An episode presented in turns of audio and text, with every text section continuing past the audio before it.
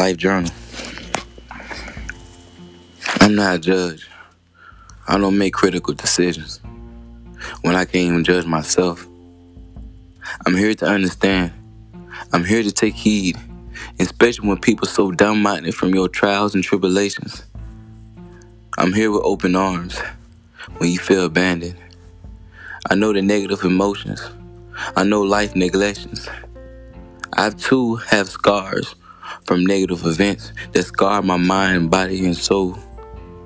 But I did learn, and I relocated my sense of hope and faith. So, my brothers and sisters, let's learn from one another, and let's not live the past that goes through a continuous cycle, and that goes for all races. We may have different phases, but we all have one quest to be free with freedom, but with no fees. Life Journal.